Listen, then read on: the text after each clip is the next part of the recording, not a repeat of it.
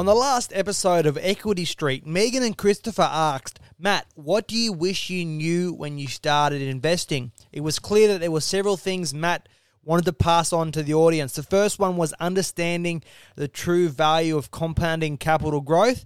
And we join with Matt again to further expand on what he wished he knew when he first started investing. Matt?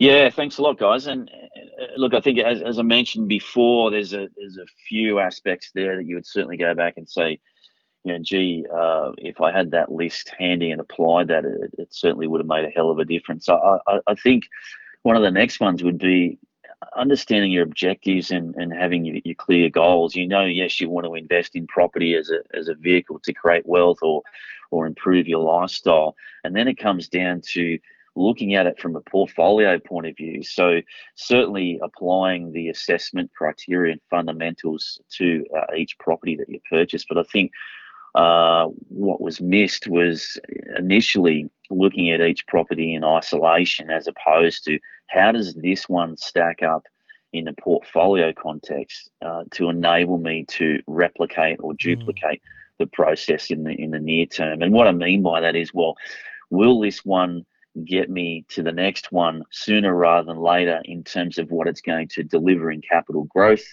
in rental return, in tax deductions, and to ensure it enhances or maintains my future borrowing capacity is probably a critical factor.